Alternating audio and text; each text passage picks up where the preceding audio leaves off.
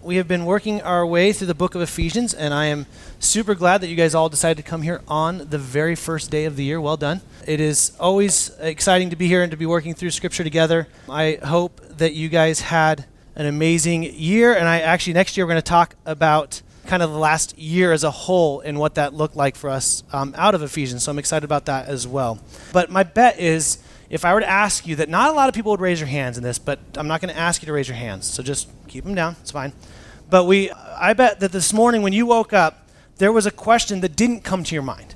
And my concern is, as, as a whole for the church, the reality is that this probably doesn't come across our mind very often throughout the week. So if I, if I said while you were getting ready, whether you're brushing your teeth or showering or drinking coffee, trying to wake up, did you this morning have the thought in your mind going, okay, what is it today, God, that you want me to do to build your church? What area in which am I going to play this role? How, how do you want me to play this part today? So the reality is that most of us probably don't think like that. We don't ask the question, okay, God, what do you want from me today? In fact, the church as a whole has kind of modeled and, and, made its way to, well, we got these hired professionals and let those few people do the work and the rest of us just get out of the way. Or if we see a need in the church, instead of, instead of stepping up, it's like, well, what can I really do? Like, what, what, what am I really capable of? What part can I play in this? I'm just, I just got all these other things. And so we say, well, we'll just let someone else do it. The, the problem is, is a lot of us forget that, that the, the, the cost and the ability to even serve the Lord is an absolute amazing honor. We forget that he has, he has called us to a purpose. He hasn't just saved you so that we could be some club on a Sunday once a week. No, he, he, he has a part for you to play. A couple weeks ago, we were in the book of Ephesians and we were working through um, the first part of chapter 4. So if you have your Bibles, uh, turn with me to chapter 4. If you don't have a Bible, just slip your hands up. The ushers will get you one. Feel free to look on your tablet or phone or wherever else you would like. I'd like you to look at the scriptures with us. That is important. But we were, a couple weeks we were talking about how, how the Apostle Paul began chapter 4 with this we are now to to no longer just sit in the truth of who God is and, and sit in the truth of who we are in light of who God is. But now he's called us to walk in a manner worthy of our calling. He's called us to, to, to start moving, not away from our seatedness with Christ, but moving as seated with Christ. And he tells us to walk in a manner worthy of our calling. And then one of the things he says is he tells us and he pleads with us as believers that it's our job to maintain the unity that is already ours in the Spirit of God. And so, although we have this, this unity, although we have it sealed through the Holy Spirit, he says that there's a way for those of us that follow Jesus to either maintain it or, like I challenged you, neglect it. So we can either maintain un- unity or neglect it. Well, it seems like when we come to this section that Paul makes a, a kind of an interesting turn. He turns, he turns to a, a direction that, that honestly the scholars kind of argue about what the, the whole meaning or the purpose was behind this. And I think there's so much in this text that we're actually not going to cover today. But I think a lot of times we can get kind of bogged down in the theology of this that we can miss kind of the, the purpose of what's coming through this text. And so what we're going to do is we're going to, we're going to turn, it seems like the Apostle Paul is going to turn from unity and now to diversity. He's, gonna, he's, gonna, he's been communicating that we are, we are one in Christ. There's one God, one Spirit, one baptism. There's, there's only one. There's neither Jew nor Gentile. There's neither a, a, a white or a, a dark or a black or anything. He's saying that all of those barriers are dropped and we are one in Christ. Doesn't matter what you were brought up in or how long you've followed Jesus together, we are one in Christ. And then he, he, he diverges out of that and comes in and says, Now, as your oneness, your, your purpose is very diverse. And so let's, let's look at the scriptures in chapter 4, verse 7. He says, But grace was given to each one of you. The, the grace here isn't, this isn't the grace that, that is lavished on us so that we can have salvation. This is, a, this is a grace that's given to us in light of that salvation. Grace was given to you, to each one of us, according to the measure of Christ's gifts. Therefore, it says, when he ascended on high, he led a host of captives, and he gave gifts to men. In saying he ascended, what does it mean but that he also descended into the lower regions of the earth? He who descended is also the one who also ascended far above all the heavens, that he might fill all things. And he gave the apostles and prophets, the evangelists, the shepherds, and teachers to equip the saints for the work of the ministry, for building up the body of Christ. And so we have this interesting section where the Apostle Paul is talking about this grace that's given to each of us. And we have to understand this. We have to know this that the gifts that are given to us is it was given to you at the beginning. I think, I think a lot of us maybe miss the truth of this that when we, when we say yes to following Jesus, when we surrender our lives to his calling us, he has adopted us into his family, he didn't just save us, he didn't just bring about salvation, he also gifted us. And we see that very clear from here. There's a this section on ascended and descended. And there's a lot of discussion about what this means. Where did he really ascend from and descend to? And, and kind of this, this whole theological working that a lot of scholars, they just don't necessarily agree on the whole inner workings of that. So I'm not going to dive into that as much. But there's some things that we can really pull out of this is beautiful. First off, the Apostle Paul is, is quoting a psalm. He's quoting Psalm 68, 18. But he misquoted it. See, in Psalm 68, 18, he changes one word when he quotes this, this psalm. And, and, and I'll get to, to why I believe he does that. But he's quoting this, this, this section of scripture that, that every single believer at this point would have understood the history of what this psalm was speaking. See, in, in that day, what would happen is if a king would go out and he would send his armies out to conquer another kingdom and they would go to battle and they would, they would fight. And then once they were done and they won they would bring the, the captives and the slaves and they'd bring the, the, the gold and the, everything that was from that kingdom. And there'd be this processional then into the king's kingdom where he just won. So he's they're bringing all their slaves and everything. And then those that money and the slaves and the gifts and all of those things were rightfully the king's. And so there'd be this processional coming in with they would they would lead in and people would see that look our king has won. He's prevailed. We beat this kingdom were in charge, and then these gifts would go to the king. And, and Paul is, is laying this psalm down to, to give a, couple, couple things a clear understanding of who Jesus Christ is, and just what kind of king he is. And so, what he's doing here is he, he changes one word. He says in this, he said he had ascended and descended, but he says, On high he led a host of captives, and he gave gifts to men. It originally read as he received gifts from men. So he, he changed it from receiving to giving. And what he's doing is he's laying out a picture. He's giving us some clear understanding of the authority of Jesus Christ. First off, not only is he the one who descended and ascended, but he's also the one that conquers and wins. He defeated death and sin, and he defeated Satan. And in that defeating, in that winning over that kingdom, there is rightful spoils to be distributed. Instead of, as the rightful heir and king, to take all the spoils, he then starts giving them away. And so, what this tells us is it tells us two things. One is that Jesus Christ is sovereign and in charge. God is in charge. He, he, he can give the gifts that He wants to give. This is important for us because a lot of us will look at gifts or, or talents in the church. We'll look at both of those things and we'll get jealous about what someone else has versus what we have. We'll see the ability of someone else and what they can do, and we're like, well, I wish I could have that. You have to remember the gift that you have, you have it because it was given to you by a God who knows exactly what your purpose and intent and work for the, bo- for the body of Christ is. And so he, he, is, he is sovereign, he is in charge, he, he, he has displayed his authority over us.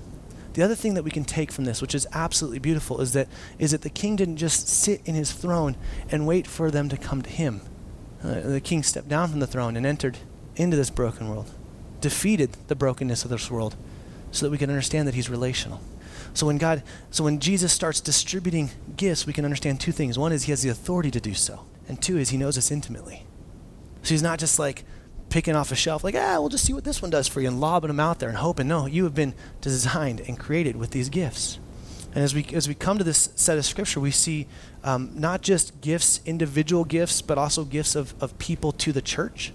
It's a, a little bit different. There's kind of some would say there's an office being held here and th- this is a, a, gift set that plays a very specific purpose. And we're gonna we're gonna talk about these gifts real quick, but but I want to I want to kind of go to the, the end first.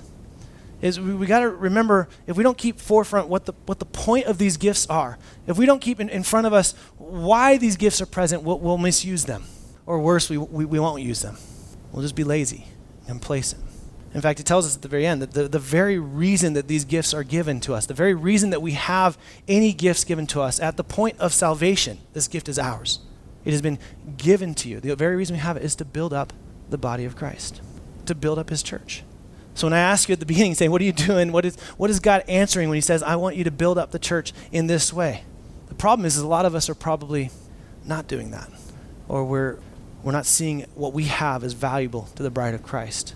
Heard one scholar say it this way. He said, Our salvation is tied to our gifts.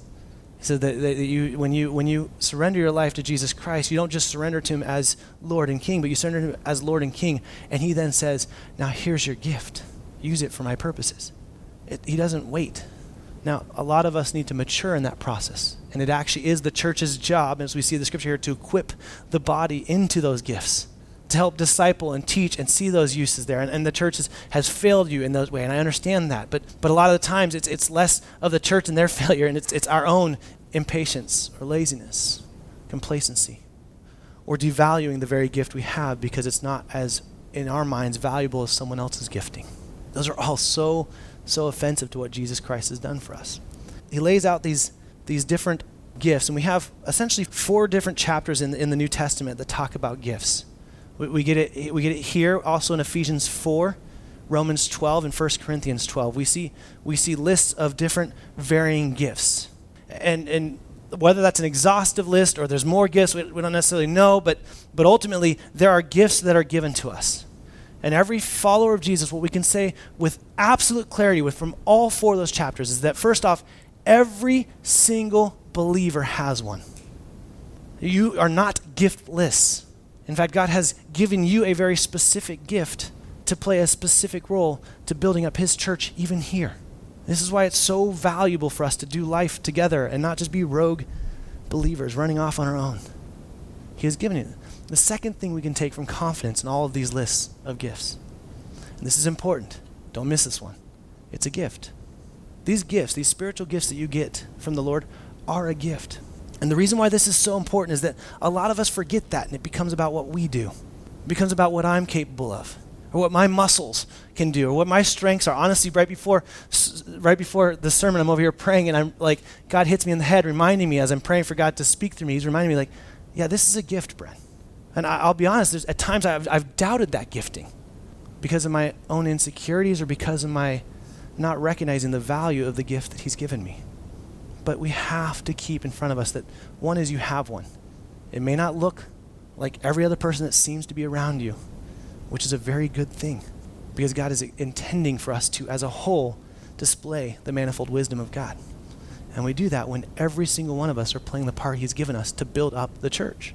And so you have these giftings. He, he goes through and lays out a list of a few. And some of these uh, have become offices in churches as a whole. And again, I think that's valuable. I'm not going to debunk that. The offices started happening about 100 years after this text. We started seeing the apostolic office and prophecy office and pastor and all these different things in the church. But, but I don't think that's what he's getting at here. I think that's a valuable and important thing to understand. But when he, when he talks about these gifts, I think we need to understand them a little bit more. And so um, this is just kind of be a, a slightly educational section apostle there, there's kind of two apostles we can understand biblically. There's there's the capital a apostles. Those are those are the 12 that were following jesus minus judas obviously add matthias and then the apostle paul as well. And those are those are the apostles of jesus christ that have that have that have followed him. And some believe that okay well now that's gone the, the, the apostolic gift is gone and not in place because there's no directly connected to jesus when he was walking the earth but, but I think this is really, if you just take the word apostle itself, it, it's better understood as someone who is sent with a vision. And so I, I think that the, today, that, that definitely some of you are sent with a vision. God has, has given you this gift. He has sent with you a vision. This is where I think we see so many beautiful things happen for, through the church. You see nonprofits starting to, to, to, fight this cause, or, or in the, inside the church, we see people bringing about discipleship because they're, they're sent and they see their value in, in God's gifting through that. And so they, are sent. And uh, uh, um, I, then he goes on to prophets. Um, we always think of prophets as kind of future tellers. And I think there is there's an aspect that we see that all the way across the board in the Old Testament. I think that there is nothing wrong with saying that someone might be saying something that, hey, in the future I see this in your life, but you have to remember it always has to funnel through the scriptures. In fact, this is best understood as um, somebody who speaks on behalf of God to the people of God. Primarily, like the voice of God to the people. Some would say that, that a preacher would be operating in, in the prophet role. He's, he's sharing, as someone's speaking, they're sharing out that, that, that gift. Again, ultimately, it's, it's, it's for the people of God speaking. It's, it, it's someone who is, who's sharing God's word for the people of God. Now, it could include some form of, hey, I, I feel like God is leading in this one. I don't, I don't want to debunk that in any way, but that we always see biblically grounded through, through, the, through the leadership and seeing them discern that so that it's done in a healthy way for the purpose, and this is what the healthy way is not to be controlled, but for the building up of the body. See, if any of these gifts are ever used for your own selfish gain, which unfortunately we all have stories of individuals doing that very thing, that's not the way God intended them. That's not his purpose. That's not what he's doing. And then he goes on and says, um, evangelists. This word, uh, best defined, is essentially just a person carrying the good news or a person that operates out of the good news, the gospel. This isn't saying that, well, hey, all of us are free from evangelism. Some of you are like, oh, sweet, I don't have that gift. I don't have to talk to anyone now that I don't, I don't like, it doesn't even matter. No, just to be really clear, the Great Commission kind of ruins that for us in the sense that we're all called to be light and salt to this dark world. We're all called to make disciples. Like Jesus' teaching is very clear. However, he has gifted some with the ability to be evangelists. And these are the people, it's like they just wake up in the morning and someone sees them like, I need to know Jesus. Uh, it's not like that. I mean, it could be like that, but they just ooze this, this gifting of finding and being, and being present with those that don't know the Lord and sharing that. And there's a gifting. And, and my bet is some of you have this gifting. And, and maybe you're, you're not using it. Or maybe because you feel like you, you wanted to have this gifting for 10,000 and you don't see value in maybe the one He's gifted you for. The portions are, are, are God's to decide. He's gifted us all in different ways, and all of it are beautiful. And then he goes on to say uh, pastors. Uh, pastors is, is used kind of synonymously in the New Testament with overseer, elder. Those, those, those terms just kind of cross and are, are used exactly the same. And, and the role of a pastor is essentially um, is, this, is the one who is spiritually responsible for the sheep.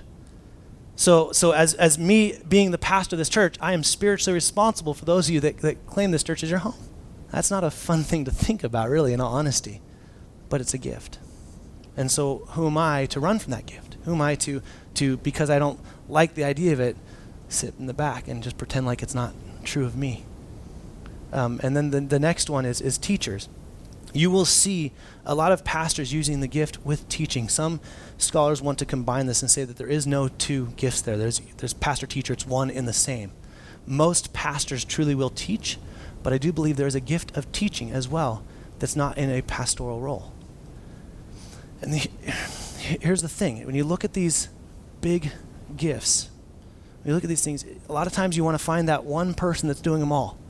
Or identify these, okay, there's five there, we're going to identify these five people, and the rest of us are just, don't worry about it, get out of the way. I don't think that's what's happening. First off, a couple things we have to know is, is that there can be aspects of these just through a maturity process. If you are faithfully in God's Word and you're allowing the Spirit to work with you, and I, and I would say even walking with other believers in, in, in community, and you're being sharpened and challenged, then just through a maturity process, you might actually be able to teach some. Now, there's definitely those that have been gifted to teaching, but who's to say that, that you aren't gifted to teaching? You just haven't matured into it yet. So what are these what are these gifts for? What are all these gifts for? When we get into Corinthians and then we get more of a list of them, what, what is the, the purpose? Well, it's to, to build up the, the church which, which puts us in a, in a bit of a predicament. First off, we have to see value in the church.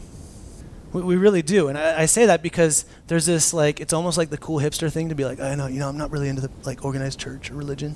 Right? When Christ died for her, he, he gave his life for this. And in doing so, he gave his life and then gave the gifts for you to continue to build up this church. So if you're here, God has given you a gift to use.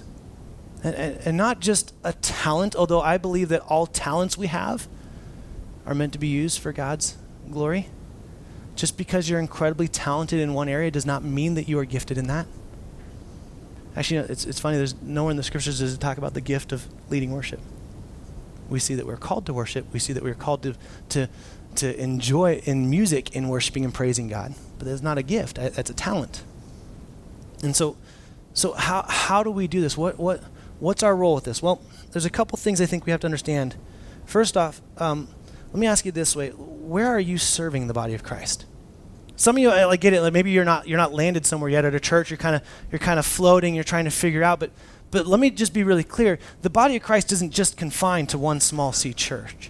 There are ways in which we can serve God even outside of that. Now, God does implore and desire for you to be in that role. It's a very beautiful thing. We talked about it couple weeks ago. We'll talk about it some more in Ephesians. It's, it's an absolutely beautiful thing when the church is surrendered to Jesus Christ and the individuals as that church play that role. It's, it's kind of intoxicating.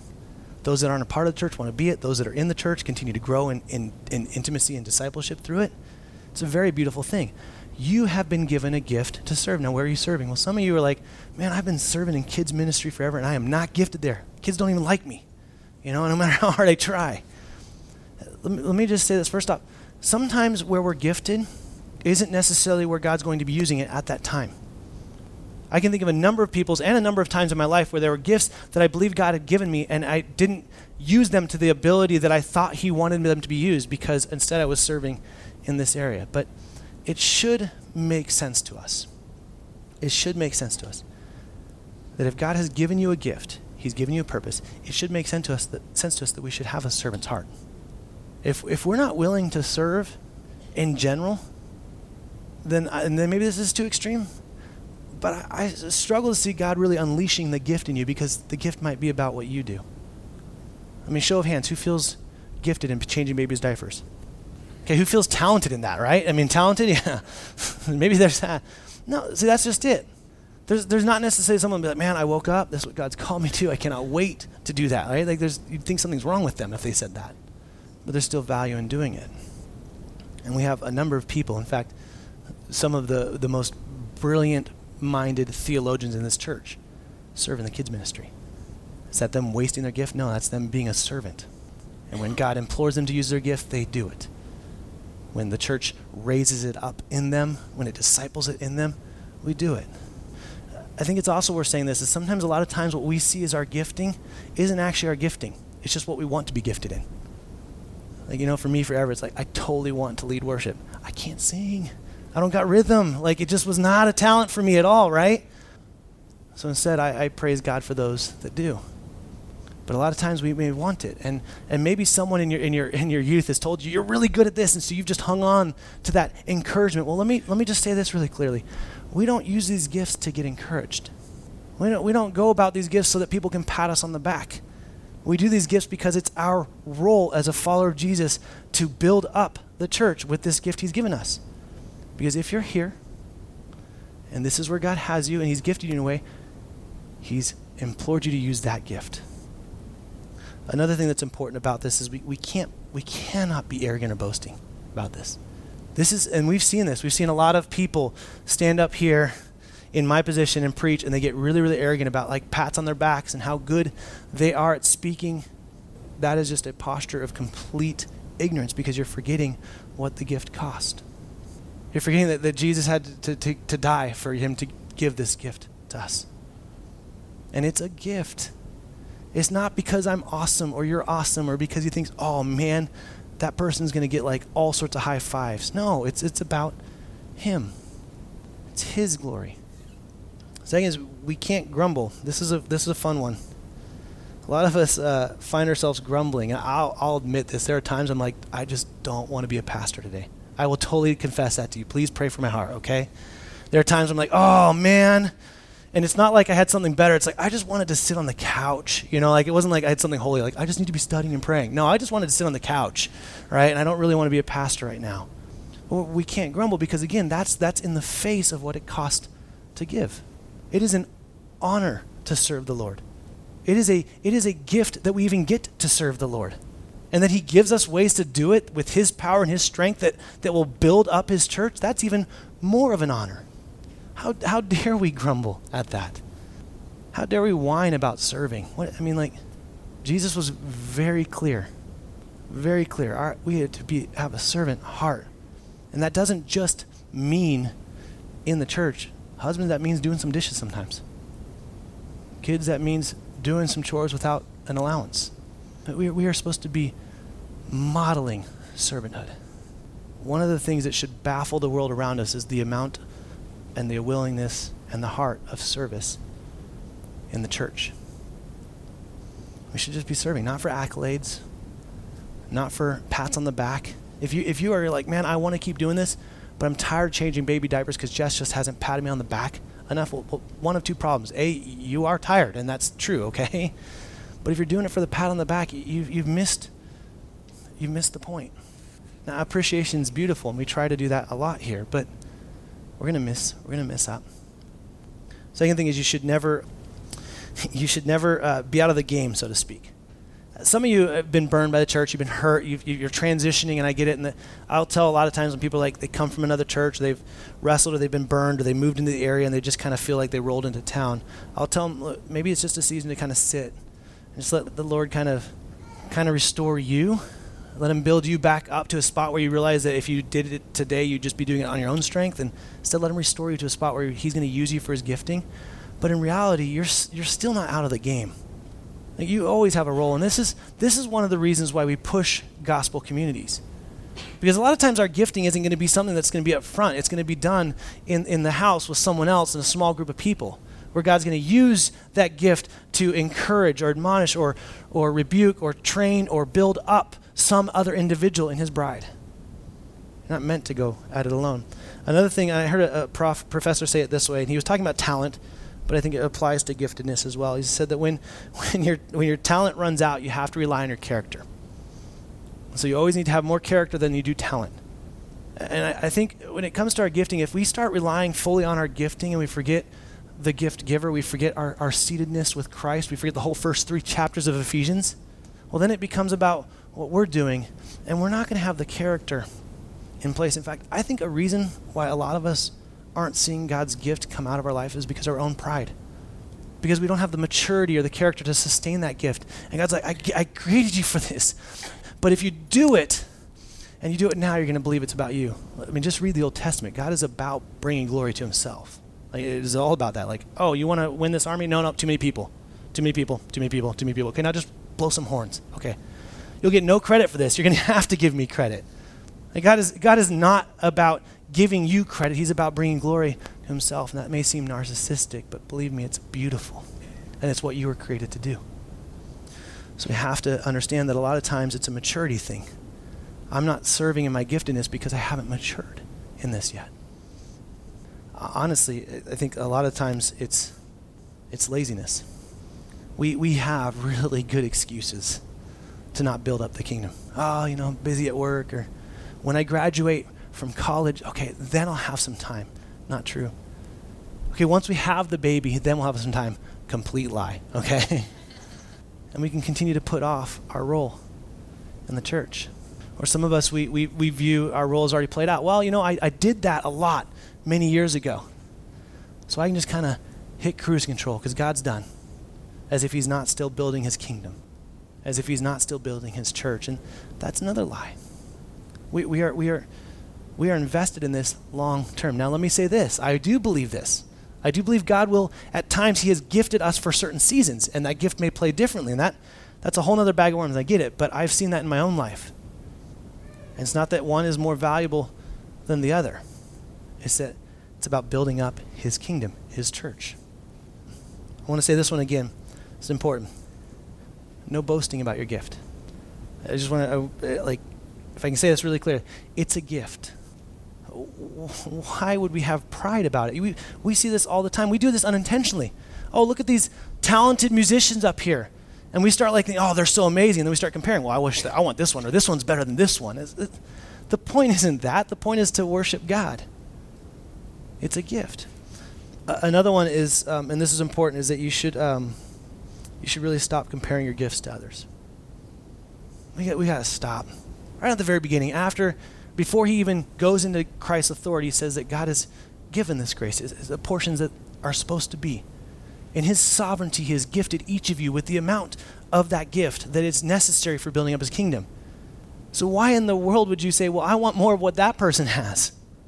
When God, knowing you intimately, died for you when you were at your worst, and said, I'm going to save you so that I can give you this gift that I created you to be and to do for my purpose and my glory. Why would we ever want someone else's gift? Well, I'll tell you, it's pride. We want to be that person. Another thing we have to stop doing, we've got to stop idolizing people.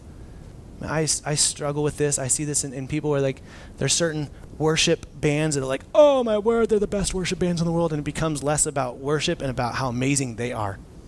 Well, we, I, I, I joke about this. There are certain scholars I asked into my heart. I really didn't. Please know that that didn't happen. But there are certain scholars I'm like, oh, I love their writings and I, I think they're amazing. They're still people. And, and God has gifted them for that portion and gifted them to use them in that way. And He's gifted me in this portion and to use it in this way. And how, how, How dare we compare ourselves? When God says the most beautiful thing, hey, you're unique. He's not got some assembly line up there goes stamp. Okay, we're going to get 16 of these people and just move them out. No, he he individually crafts you. Individually gifts you and then says, "I'm going to walk with you. I'm going to give you my spirit so that you can use this gifting for my purposes and my glory." God has gifted you, so where are you serving this? How, how are you using this? My, my bet is some of you are, are struggling to figure out, well, okay, I don't know what my gifting is. Well, one of the best ways to find out what your gifting is is to be in community. Because what will happen is when, when people know you intimately, not like the, okay, we're in community, we do this once a week in hopes that no one gets too close to us because that's just awkward, right? No, I mean like that we know each other, like we, we, we can see the ugly side of each other and we still commit to, to pouring in and to acknowledging our brokenness and, and, and leaning into Christ. That kind of community, what ends up happening is someone can look and say, hey, I've, I've noticed this in you. Man, when, when you shared that, like God did this amazing work. It's like, whoa, I, I didn't know that. That's funny. So and so said the other day that I was sharing something. Maybe there's a, there's a gift of teaching here. Maybe God's gifted me in this way. Maybe this is what I'm supposed to be doing.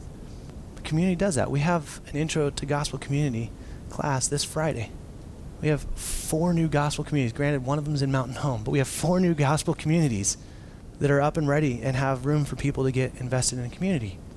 I, I dare you to take the jump. I challenge you to make this year about walking that faith out and not just saying that you believe it. Another way to find out your gifting is this is now this is revolutionary. Ready? Start serving. Just start doing it. You're going to find out really quickly. Nope, not changing baby diapers anymore. That's not it.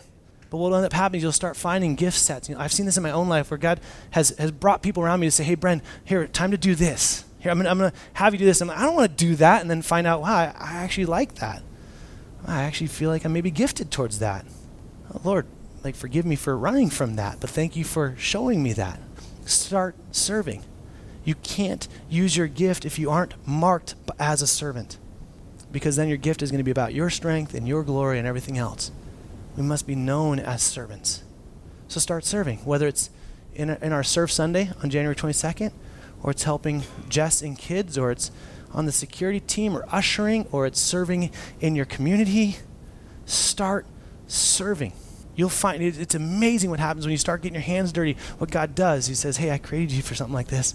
And pretty soon you'll find this, well, I, I'm capable of doing stuff that I didn't know I was capable of doing because it's not you doing it. The, the band's going to come up and we're going to continue to worship, not just sing a song my, my, my encouragement for you is, is whether you, you believe you are gifted or not, that you would know for a fact that you have a gift. And whether or not you've ever seen it be used or you're hoping it will be used at some point, my, my, my prayer and my hope is that you would, you would surrender yourselves to the Lord's will in that. And that may mean that you need to, you need to seek counsel. We're here for you. That may mean your gift is like crazy. You're like, I've wanted to, to do underwater basket weaving for, the, for God ever since I was young. Like, can I do that here? I don't know, but let's try, okay? And maybe it's just that God needs to use some of your talents, and they're not necessarily gifts, but you know that you have a talent, and He just, and you've been sitting on it. Whatever it, whatever it is, my, my encouragement would be believe two things. One is it was a gift that cost immensely one person, Jesus Christ. He gave everything so that you could have this gift. He gave it to you with a purpose and for a reason, and that is to build up his church. So if you find yourself just walking in and walking out and, and, giving excuses of time, and look, look, I understand we're busy and that we have good reasons sometimes to not get as deeply invested, but, but a lot of times I wonder if we just spent more time investing in his kingdom and less in sports and work and 401ks and all that other stuff. I kind of feel like our, our realities, our purposes, and our intents, and, and honestly, the way we live our lives would look drastically different. And I, and I tell you this, I, I promise this, that when a body of believers are surrendered to His purposes, surrendered to His strength, and being used by the gifts that He's given you, I'm telling you, there is nothing more beautiful than that. Let me pray. God, I pray right now, specifically as ambiguous as gifts may seem, God, um, you did not bring them out of confusion. You birthed them into us as you created us, Lord. So, God, I pray for every individual, whether it's a talent, whether it's gift, whether it's uh, it's teaching or administration or um, whether we just need to start serving more, Lord. I pray that you would give us a heart that is humble. It's not an accident that the Apostle Paul began our walk in a manner worthy with humility, Lord. I pray that our humility would, would, would be in, in place, that you would be um, extending your grace to us in that spot, Lord, and that we would start seeing your gifts. God, as a church, I pray that we would um, better disciple people into that gifting, Lord. As individuals, I pray that we would stop using excuses to not use that gifting, but would, would be less of a grumbler. We'd stop comparing, God. And for the individuals that are here um, today that maybe don't know who you are, God, they've they've been around church a lot. They had a friend that they just kind of visited here today because they're in town for the holidays. God, I pray um, that you would you would instill in them not that um, you have a gift for them to use, but that you are a gift for them, Lord. You'd help them see that that you uh, you are after them and that you desire to use and see them used uh, in the way you created them to be for your glory and your kingdom purposes. Pray as we as we worship, as we sing, that we wouldn't be distracted by talents or musicians or instruments, but instead our voices would be lifted up in pure um, worship of a God who is so good to us. We pray all this in Jesus' name. Amen.